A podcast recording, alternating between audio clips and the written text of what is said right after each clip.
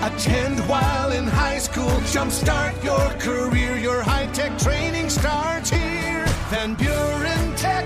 Your career, your future, your life.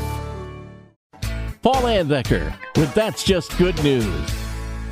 Sarah Merrill is a busy mother of nine children, ranging from 8 to 20. And while she's enjoyed being a mom, Sarah never gave up on a childhood dream of going to med school. Somehow, someway, over the past years, Sarah kept the family rolling while also attending med school. That hard work recently paid off as she graduated from the Mayo Clinic Alix School of Medicine in Phoenix. Believe it or not, Sarah isn't finished.